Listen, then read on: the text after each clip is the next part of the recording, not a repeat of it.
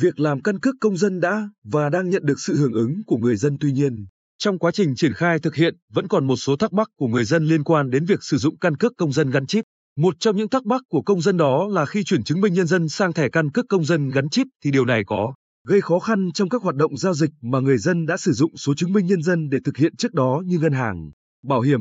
giấy đăng ký xe, giấy phép lái xe, chứng nhận quyền sử dụng đất hay không. Trao đổi về vấn đề này, Thượng tá Huỳnh Thị Bích Liên, Phó trưởng phòng Cảnh sát Quản lý Hành chính về Trật tự xã hội, Công an tỉnh cho biết, quá trình làm các thủ tục cấp thẻ căn cước công dân gắn chip mọi thông tin cá nhân của người dân đều được tích hợp trong thẻ căn cước, trong đó có cả thông tin về số chứng minh nhân dân mà người dân đã sử dụng trước khi đổi sang thẻ căn cước công dân gắn chip. Do đó, sau khi được cấp thẻ căn cước công dân, người dân nếu thực hiện các thủ tục, giao dịch chỉ cần quét mã QR trên mặt trước của thẻ là toàn bộ thông tin được xác nhận, trong đó có cả thông tin về số chứng minh nhân dân trước đó.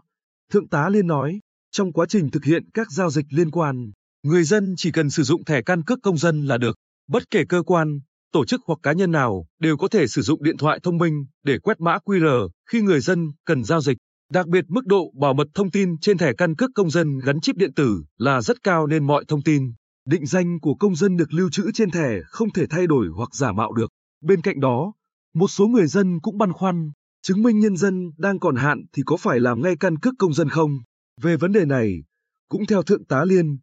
Việc làm thẻ căn cước công dân gắn chip chắc chắn mọi công dân đều phải làm. Vì thời gian tới thẻ căn cước công dân gắn chip sẽ thay toàn bộ cho chứng minh nhân dân. Tuy nhiên, trong thời gian chứng minh nhân dân còn hạn sử dụng thì người dân vẫn có thể sử dụng để thực hiện các thủ tục hành chính bình thường. Dự kiến, ngày 1 tháng 7 tới, hệ thống cơ sở dữ liệu quốc gia về dân cư sẽ được đồng bộ hóa. Điều này sẽ giúp cho mọi người dân đều có thể làm thẻ căn cước công dân ở bất kỳ đâu. Hiện nay Bộ Công an đã có hướng dẫn cấp thẻ căn cước công dân cho các trường hợp công dân tạm trú. Công an tỉnh Bình Định sẽ sớm có hướng dẫn cho công an các đơn vị, địa phương và thông báo rộng rãi trên các phương tiện thông tin đại chúng đến với người dân. Và khá nhiều người dân cũng rất quan tâm là thời gian bao lâu thì họ nhận được thẻ căn cước công dân gắn chip sau khi hoàn tất các thủ tục cấp thẻ. Bởi nhiều trường hợp chứng minh nhân dân bị mất, hư hỏng, hết hạn, thay đổi thông tin cá nhân và cần phải làm gấp để giải quyết công việc cá nhân. Thượng tá Liên cho biết thêm, đối với những trường hợp này, đơn vị cấp thẻ căn cước công dân sẽ lập và chuyển riêng danh sách các hồ sơ của công dân sinh năm từ 2003 đến 2007.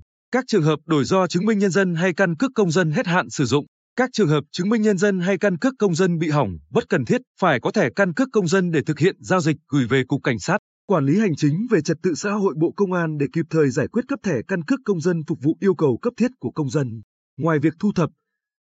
chữ được nhiều thông tin cá nhân, Thẻ căn cước công dân gắn chip còn có thể tích hợp thêm các thông tin về bảo hiểm y tế, bảo hiểm xã hội, bằng lái xe với nhiều tính năng ưu việt mà thẻ căn cước công dân gắn chip mang lại sẽ góp phần nâng cao hiệu quả công tác cải cách hành chính, hướng tới việc xây dựng chính phủ điện tử, tạo bước đột phá về phát triển kinh tế xã hội trong thời gian tới.